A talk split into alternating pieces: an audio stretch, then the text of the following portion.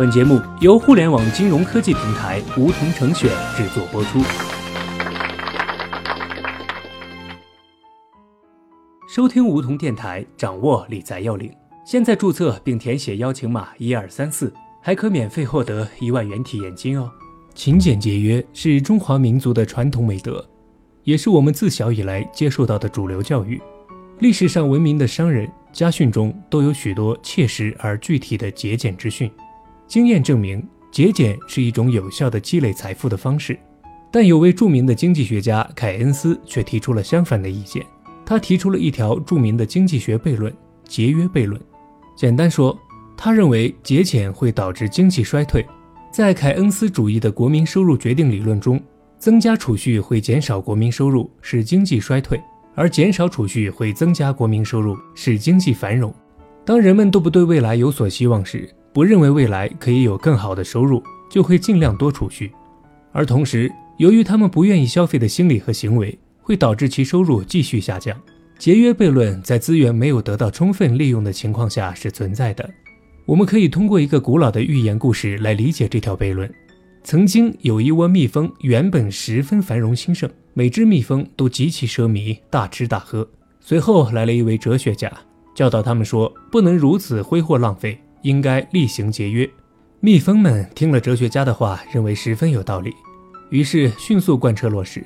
个个争当节约模范，但结果却十分出人意料。由于节约导致需求减少，阻碍了生产，整个蜂群迅速衰败下去，一蹶不振。凯恩斯认为，在社会经济活动中，勤俭节约对于个人或家庭来说是美德；然而对整个社会来说，节约意味着减少支出，迫使工厂削减产量、解雇工人，从而减少了收入，最终减少了储蓄，造成有效需求不足。阻碍经济发展和产量、就业增加。具体的，经济大萧条时期的景象就是节约悖论的一个生动而可叹的例子。近年来，由于全球经济不景气，中国的出口也受到了一定的影响。我国经济发展需要仰仗内需和投资拉动。如果我们多花钱，对经济发展的贡献就越大，因为额外的需求可以拉动生产和就业。那是否说明，为了社会经济的发展，我们越多消费越好呢？这似乎是给消费至上主义一个绝佳的理由。我们也常常听他们说，钱不是省出来的，而是赚出来的。这要如何理解呢？我们来看一看他们的生活现状，也许你会得到一些思考。这些独特的都市新贫族们有体面的工作，却几乎没有存款。他们盲目消费支出而不留储蓄，这样的他们表面看起来风光无限，实则却无法对抗任何突发风险。可实际上，想要不被意外摧毁，最好的方式是提高自己的抗风险能力。对于大多数人来说，在所有抗风险的方式中，最容易操作的就是有储蓄。对于我们年轻一代，如何平衡节俭和消费呢？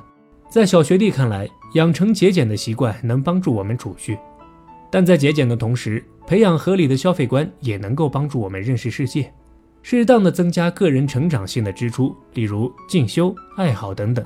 都能够为自己以后的多元收入做好基础。钱虽然不是省出来的，但开源和节流同等重要。一味的开源和一味的节流都不能让财务状况健康发展。开源节流两手抓，让我们通过对金钱的管理，更好的掌握自己的人生财富节奏。好了，本期节目就到这里。那么今天的梧桐电台，大家是否有所收获？加入梧桐，交流投资理财的那些事儿，和我们一起边学边赚。各大应用市场搜索“梧桐成选”均可下载 APP，别忘了填写邀请码一二三四，领取一万元理财本金。梧桐成选，诚诚恳恳做金融。